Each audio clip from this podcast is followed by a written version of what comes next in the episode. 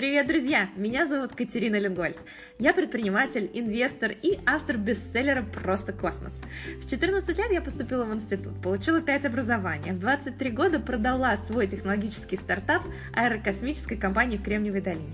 В этом подкасте каждую неделю за чашечкой чая я делюсь практическими рецептами успеха в балансе с собой и своим подходом к продуктивности, личному развитию и жизни в целом. Ну что, поехали?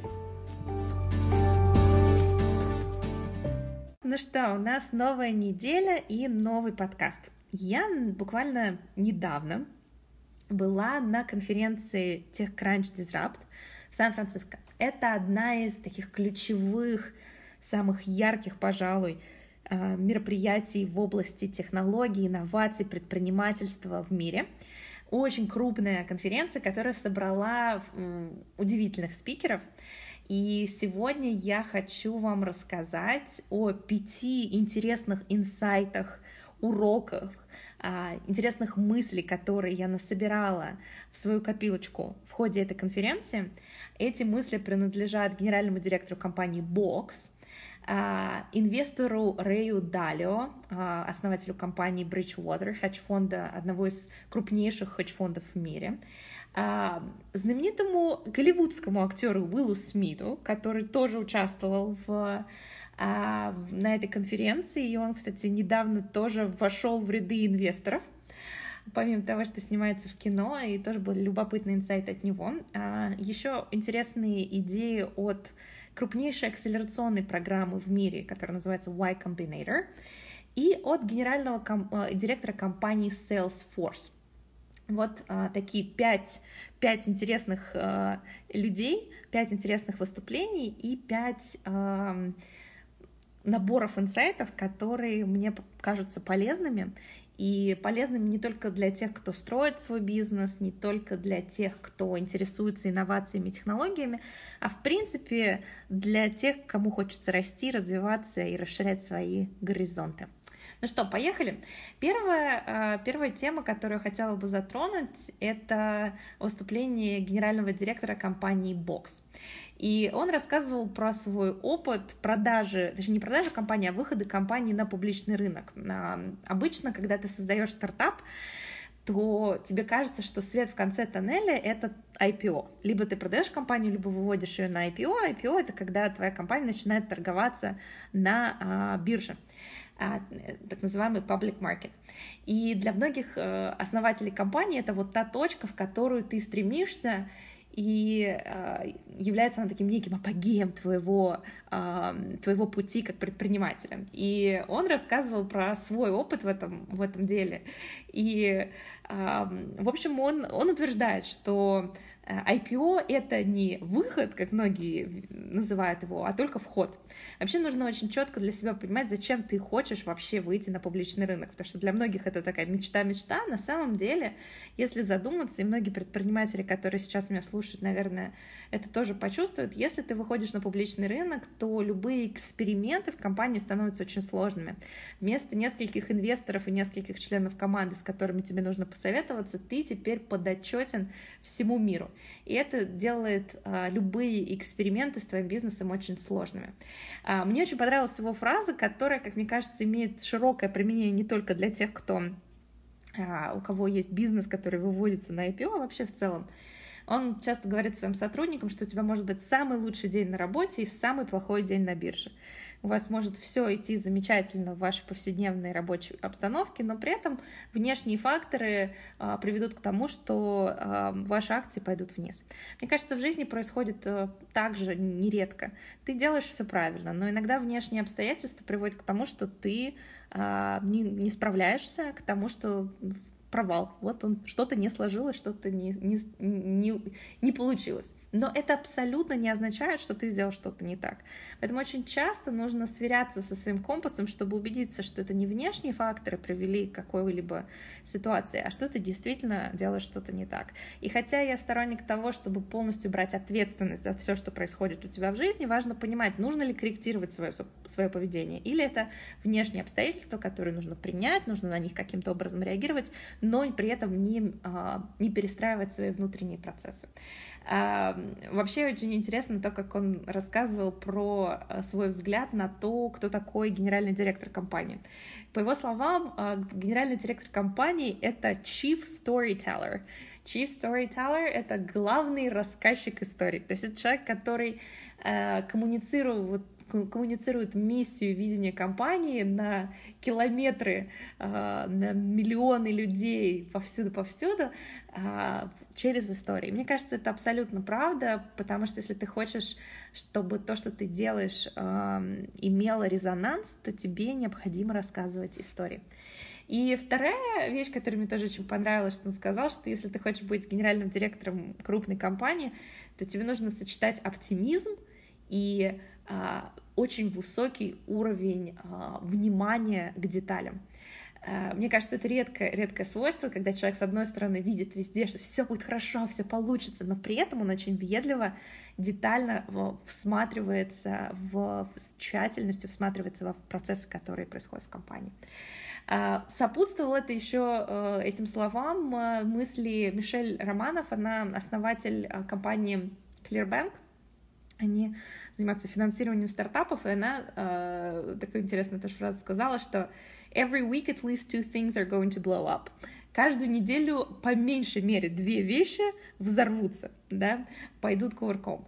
А, это действительно так. Я э, занимаюсь бизнесом длительное время достаточно, я понимаю, что это, это, это настолько естественная вещь, что что-то идет не так, что ты, в принципе, даже не относишься к этому как к какой-то проблеме, что ли. То есть это, в общем, естественный процесс, что что-то вечно идет не так, и ты просто разбираешься с этим по ходу дела.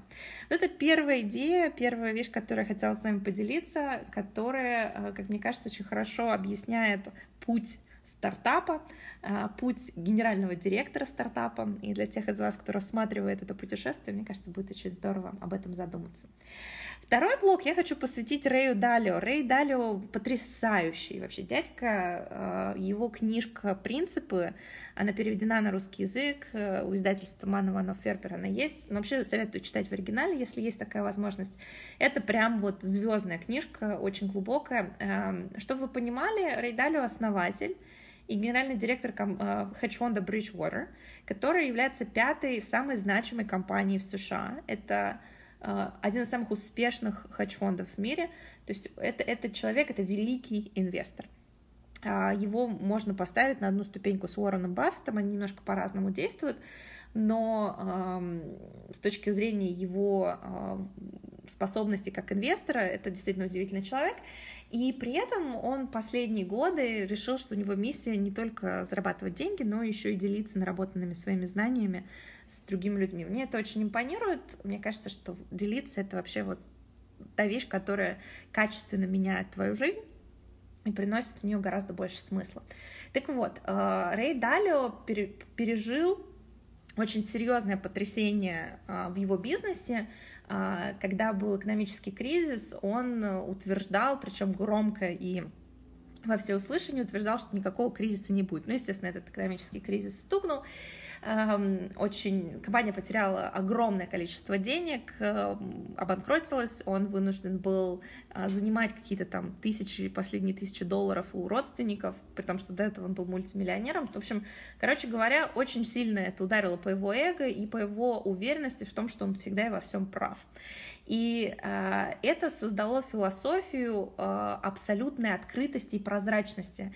И э, Э, философию осмысленного несогласия, о котором сейчас вам расскажу. Короче говоря, э, Рэй Далио в ходе этой беседы рассказывал о том, что сколько, сколько раз вам нужно, чтобы вам дали по башке, чтобы ты начал а, слушать мнение других людей а, и прислушиваться. Не, не всегда окружающие люди правы, но тем не менее, откуда ты знаешь, что твое мнение правильное? откуда у тебя есть эта информация. Просто потому, что ты так считаешь, это абсолютно не значит, что это мнение верное. Поэтому самое лучшее, что ты можешь сделать, это собрать группу умных и думающих людей и заставить их а, прийти к некому думающему, осмысленному несогласию. Это когда люди а, активно рассматривают свое мнение и мнение окружающих под лупой с разных точек зрения для того, чтобы понять, насколько оно правильное. И э, по словам Рэя Далио, это, в общем, та философия, которую он внедрил у себя в компании, э, вот этот самый thoughtful disagreement. И э, оно приводит к тому, что люди должны научиться тому, как признавать свои слабости, признавать свои ошибки. Это не, это не естественная вещь для нас, но этому можно научиться. И вот то, как это работает у него в компании, что это вполне нормально, что ты какие-то ошибки допускаешь. Если ты эти ошибки задокументировал, и ты можешь из них чему-то научиться, то ради бога делай этих ошибок сколько угодно. Если ты эти ошибки пытаешься скрыть и не документируешь, то ты вылетаешь из компании. Но ведь на самом деле это так. Если вы задумаетесь, то для того, чтобы достигать любых значимых результатов, необходимо пробовать новое. Нужно проводить эксперименты. Если ты ничего не делаешь, то вероятность провала очень низкая. Если ты пытаешься делать какие-то яркие новые вещи, то вероятность провала повышается. Образование традиционное, вообще традиционные системы бонусов, которые существуют в компаниях, они, в общем, как раз-таки этим экспериментам препятствуют, потому что а, ошибка может стоить тебе работы и э, лучше или бонусы, или, или уважение в коллективе. Поэтому лучше сидеть и делать как принято, как привычно. Вот э, у Рэя Далио ситуация обратная, что, пожалуйста, давай пробуй новое, совершай ошибки, главное, чтобы ты эти ошибки задокументировал, чтобы из них можно было извлечь какие-то полезные уроки. Еще мне очень понравился его комментарий по поводу того, что человек по-настоящему умный, да, вот он использовал слово brilliant, да, в английском языке, оно а, такой очень умный, по-настоящему проницательный человек. Он не может быть а, не открыт к внешним, а, внешним мнениям, да, вот это слово open-minded, да, когда у тебя открытый разум, а, потому что это единственный способ расти и развиваться. Поэтому если вы столкнулись с человеком, который не готов никого слушать и слышать и считает, что его мнение единственно верное, почти гарантированно этот человек не умный. И мне кажется, это правда очень точно. Э, по моим наблюдениям, самые гениальные, самые удивительные люди, с которыми я сталкивалась, всегда хотели узнать мнение других людей, всегда относились к нему с огромным вниманием и любопытством. Они просто там вежливо его выслушивали и пропускали мимо ушей. Мне кажется, это признак по-настоящему э, мудрых людей. А теперь предлагаю поговорить немножечко про Уилла Смита, который недавно снимался в кино, э, где он э, играет одновременно себя и более молодую версию себя, которая была воссоздана с помощью э, искусственного интеллекта, с помощью 3D-технологий. И это, это, этот фильм, он очень сложный с технологической точки зрения. Он снимается 120 кадров в секунду в 3D с очень высоким разрешением. И э, та вещь, которая меня очень зацепила в его рассказе, это история про то, что ты должен быть невероятно открытым и уязвимым, и ты должен быть вот прямо вот максимально э, знаете, в каком-то смысле вот голым эмоционально, а, для того, чтобы играть при таком высоком разрешении с такой там количеством кадров в секунду. А, потому что то, что ты делаешь, оно как будто бы под микроскопом. Ты даже не можешь при таком качестве съемки, а, актеры не могут пользоваться мейкапом, то есть у них любые там тональные средства, что угодно, а ведь они активно используются в кинематографии, они будут очень заметны, потому что такая высокая четкость съемки. Поэтому ты, в общем, таким голышом, что называется, выходишь на сцену, а, и это удивительно сложно, потому что ты привык к какому-то уровню ретача, да, определенного уровня ретуши э, тебя, и вот эта вот максимальная открытость и прозрачность, которую требуют подобного рода, подобного рода съемки, э, в корне меняют твое поведение. Мне кажется, это очень применимо в жизни, друзья. Когда ты начинаешь общаться с людьми, показываешь им истинную версию себя, и особенно это часто приходится делать, э, и это приятно делать на самом деле с людьми глубокими, проницательными, которые видят тебя насквозь, некая такая, знаете, аналогия камеры, которая снимает 120 кадров в секунду с высоким разрешением то ты вынужден, ты не можешь уже э, устроить себе, замазать себя тональником, условно говоря, не можешь э, причесать свои слабые стороны, они это увидят, и поэтому единственный способ э, находиться в такой ситуации — это быть максимально открытым и быть собой. И мне кажется, это такая важная и редкая штука, которой стоит учиться. И мне почему-то эта метафора очень сильно понравилась. Я думаю, что вас она тоже зацепит и заставит задуматься. А, еще одна вещь, которую он сказал, очень любопытная, она такая немножко а, а, чувствительная тема, а, как, как в Америке называется sensitive topic. Ему нужно было играть а, более молодую версию себя, то есть себя в подростковом возрасте, и он рассказывал, как это сложно, потому что если тебе нужно, например, играть врача, ты можешь поговорить с врачами, ты можешь побыть в клинике во время операции, ты можешь как бы примерить на себя этот образ, ты можешь узнать что-то и таким образом вести себя уже с учетом того, что ты что-то знаешь. Но если ты чего-то не знаешь и не пробовал, э, то это реально играть. Если ты уже знаешь о каком-либо опыте, то это сложно от, разучить. Я надеюсь, понятно, да, что я говорю. То есть, если если новый опыт и новые знания, их можно приобрести, а как бы вычистить их из своей памяти и играть так, как будто ты чего-то не знаешь, чего-то не умеешь, чего-то не понимаешь, и вот эту наивность ага, воссоздать очень сложно.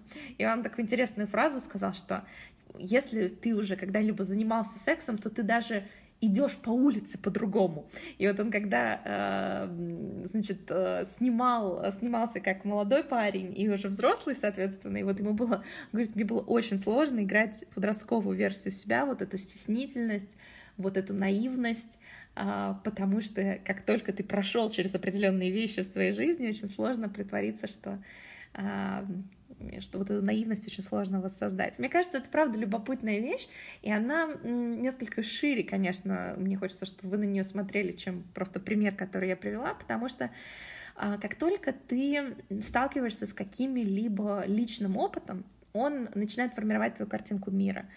И э, очень сложно откатиться и посмотреть на ситуацию э, более объективно потому что мы находимся все в разных точках, мы, у нас э, разные, разные семьи, разный уровень дохода, разное образование, и исходя из того, в какой точке мы находимся, мы видим мир через определенный такой набор линз.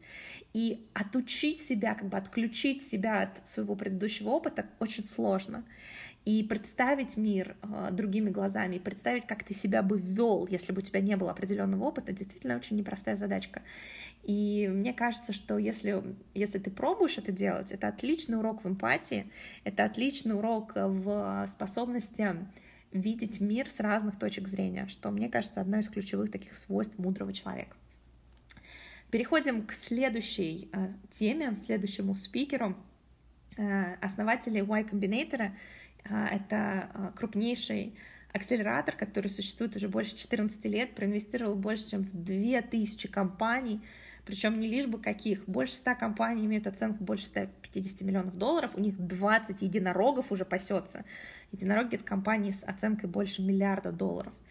Меня удивило несколько вещей, одна из которых мне очень хочется с вами поделиться. 40% ребят, которые попали в эту акселерационную программу, были международными а, представителями других стран, то есть они не из США. Мне кажется, это очень круто, это очень хороший знак, и это тот звоночек, который должен быть для вас. Y Combinator действительно потрясающая программа. Если вы строите какой-либо бизнес, я вам очень советую про них прочитать и попытаться попасть в их программу.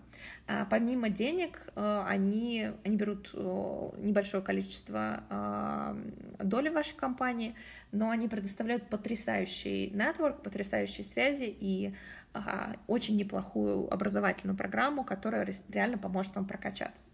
Мне, я никак с ними не аффилирована, но правда, они очень классные ребята, и я помогала компаниям, которые находятся уже, находились уже на тот момент в Y Combinator, помогала им готовиться к демо-дням. В общем, я неким, неким образом вовлечена была в эти процессы, и я могу сказать абсолютно точно, что это правда очень-очень крутая, очень сильная программа. А, и я выясняла у них, какие вещи, какие ключевые вещи они ожидают увидеть в компаниях, которые подают заявки к ним. И это три аспекта очень любопытные. Первое. Может ли команда это построить? То есть первое, на что они смотрят, не идея, к которой вы пришли, не рынок, на который вы идете, не проблема, которую вы решаете, а то, насколько ваша команда имеет набор навыков для того, чтобы это построить. Второй аспект — это ваш прогресс за последнее время. Потому что а, продукт меняется, рынок меняется, ты постоянно вынужден искать новые бизнес-модели, но а, то, что остается неизменным, это твоя способность быстро пробовать, быстро учиться на своих ошибках и иметь вот эту вот а, адаптивность и в английском языке есть очень классное слово agility. У меня же вот есть мой agile ежедневник. Вот слово agility — это гибкость, это подвижность, это вот такая вот а, отзывчивость к внешним изменениям. И а, именно это они хотят видеть в компаниях. И третий аспект — это то, насколько у вас есть уникальное понимание проблемы, насколько вы, а, может быть, из-за вашего личного опыта, может быть, из-за вашего профессионального опыта, вы, вы понимаете, какую проблему вы решаете. Вот эти три компонента. Что делает Y Combinator таким особенным? По словам основателей, и я с этим абсолютно полностью согласна, это качество людей, которые участвуют. Потому что когда ты, ты предприниматель, это такая, знаете, как говорится, очень lonely job, да, это очень одинокая вещь, потому что ты ты не находишься в корпоративной среде, где все для тебя уже продумано. Ты такой, знаете, как сам, сам по себе посреди пустыни, и тебе там нужно построить оазис. И э, поэтому, когда ты окружен людьми, э, с которыми тебе хочется находиться рядом, которые находятся на похожем пути, сталкиваются с похожими сложностями и готовы друг друга поддерживать, это бесценно. Это совершенно бесценная вещь, которая ускоряет твой рост невероятно. Вот э, у меня есть мастер-майнд группа, где я собираю очень глубоких, думающих людей, и это создает уникальные возможности для роста и для развития. А, потому что ты находишься среди людей, которых ты уважаешь, которые тоже находятся на пути этого в этом непростом путешествии к self-excellence, да, такому развитию, улучшению себя, и это невероятно ценный ресурс, который, правда, двигает вперед семимильными шагами. А для тех из вас, кто хочет подробнее узнать о программе их, у них есть бесплатная штука, которая называется Startup School. Это набор видео-лекций, которые у них, кстати, они в подкастах есть, в iTunes можете посмотреть. Поэтому очень советую взглянуть. А, правда, очень классные ребята, очень много у них опыта самого разнопланового. Если строите бизнес, прям вот welcome-welcome. Но из этого всего мне бы хотелось, чтобы вы вынесли идею качества людей. Даже если вы не предприниматель, даже если вы не стартапер, окружайте себя людьми, благодаря которым вы можете развиваться. У меня вообще сейчас появилась такая концепция в голове, что таким ключевым индикатором, такой лакмусовой бумажкой касательно того, какими людьми себя стоит окружать, а какими нет, это то, насколько вы помогаете друг другу развиваться, насколько вы помогаете друг другу стать лучшей версией себя. Не обязательно профессионально, не обязательно, что человек тебя научит каким-то иностранным языкам или каким-нибудь техническим трюкам. А, речь может быть о том, что ты можешь стать более а, добросердечным, а, более заботливым, более активным физически. Неважно, чему вы друг друга учите и как вы помогаете друг другу развиваться, но если это происходит, для меня это стало такой ключевой лакмусовой бумажкой качества взаимоотношений с людьми. Переводим, переходим к последней части уроков, уроках от генерального директора компании Salesforce. 45 тысяч человек работает в этой компании, это крупнейший работодатель в Сан-Франциско, оценка рынка больше 100 миллиардов долларов, миллиардов долларов, друзья. 20 а лет назад, когда они пытались привлечь деньги от инвесторов, им никто деньги не давал. Вот представьте себе, такая тоже важная штука, что если вдруг вы что-то строите, и все кажется, что э, вы строите какую-то полную ерунду, это еще совершенно не обязательно верно, потому что инвесторы очень часто не знают, что будет дальше и а, какие компании взлетят, а какие провалятся. И вот характерный пример — компания Salesforce. Очень мощная компания, которая не могла привлечь деньги от инвестора. Но что гораздо более интересно для меня было, это социальная миссия этой компании.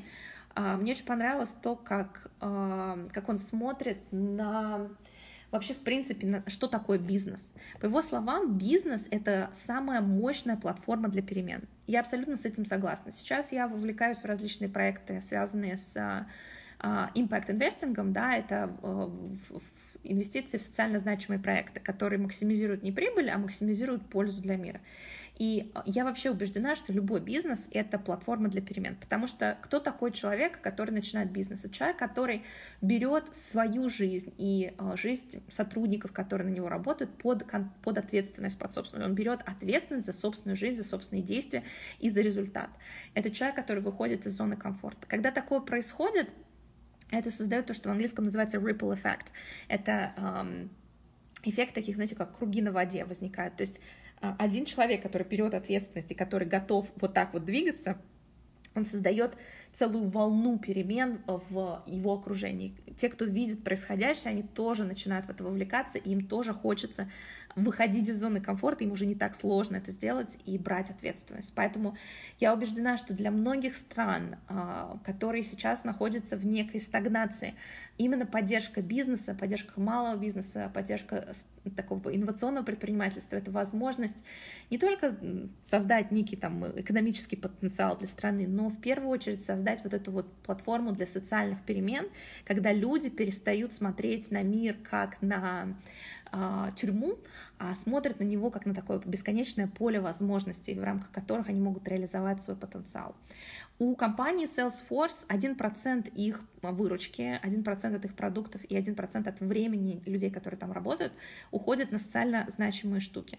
И э, далеко не все компании технологически это делают. Мне было удивительно, что, например, компания Facebook, которая выкачивает очень большие деньги из э, населения, э, показывая нам всем рекламу э, и как э, Некоторые говорят, что Facebook это новые сигареты, и поэтому их тоже надо облагать сумасшедшими налогами, потому что э, ну, действительно то, то, то влияние и та зависимость, которая у людей есть от социальных сетей, действительно очень мощная.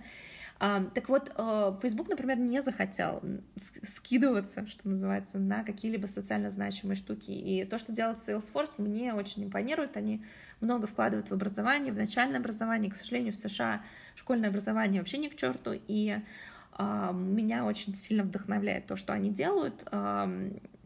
И одна из вещей, которую я услышала, фраза, которую мне бы хотелось, чтобы вы тоже запомнили, она звучит следующим образом. Culture eats strategy for breakfast. Культура ест стратегию на завтрак.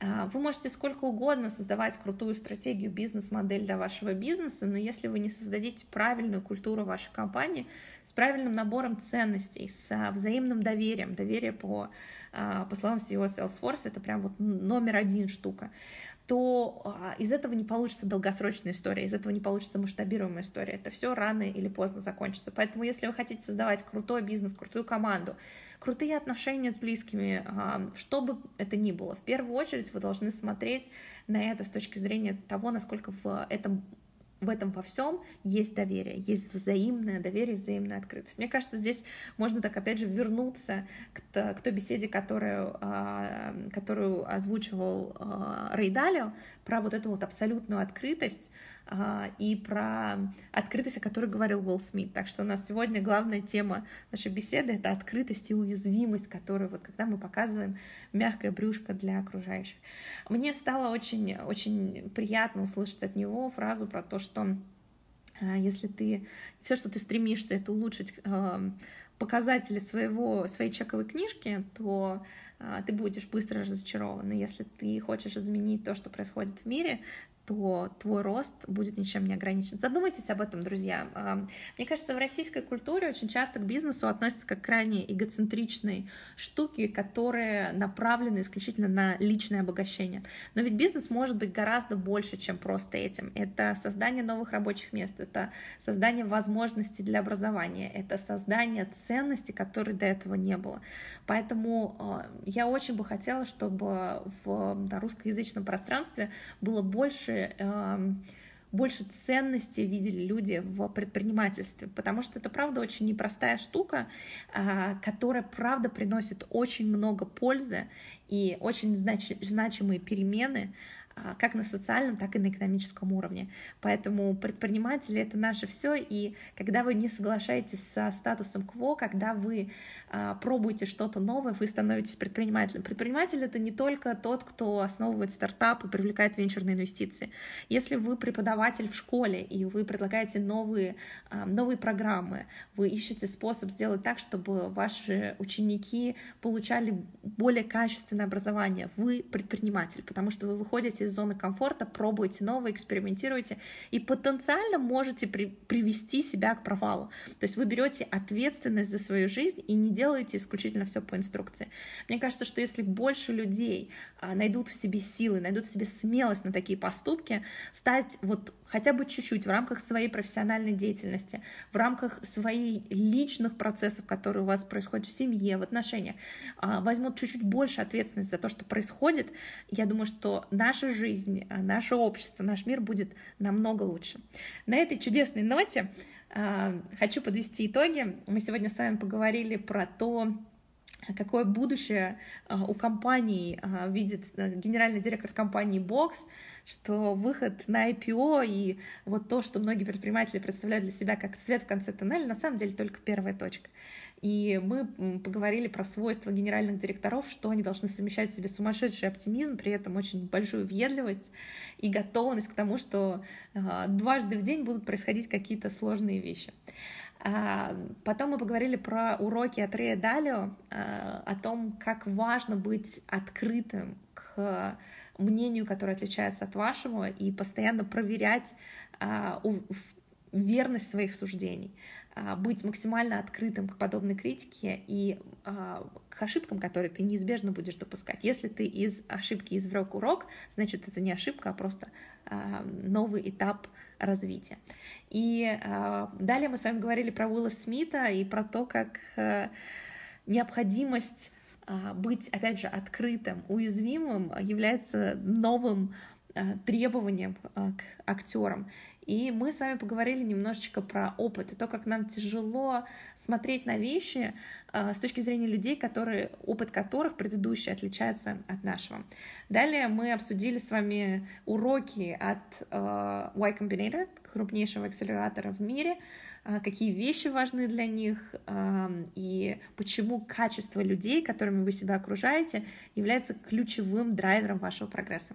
Ну и в конце мы с вами обсудили уроки от Salesforce, одной из крупнейших технологических компаний в мире, и то, как бизнес может стать платформой для перемен в обществе, стать основой для взять ответственности за свою жизнь и за мир, в котором мы живем.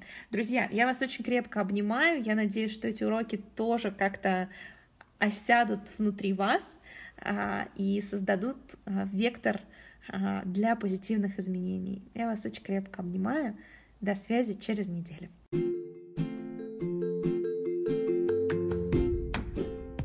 Один из важнейших уроков успеха, который я выучила, это необходимость создания баланса между брать и отдавать. В этом подкасте я стараюсь дать вам концентрат полезности и практические советы, которые можно применить здесь и сейчас. Чтобы польза от подкаста разлетелась по всему миру, мне нужна ваша поддержка. Пожалуйста, подарите мне 30 секунд своего времени. Подпишитесь на этот подкаст и поставьте ему оценку.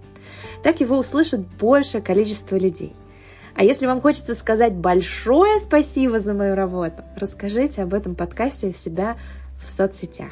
Это будет очень много для меня значить и послужит мотиватором записывать новые полезные эпизоды. Спасибо, друзья!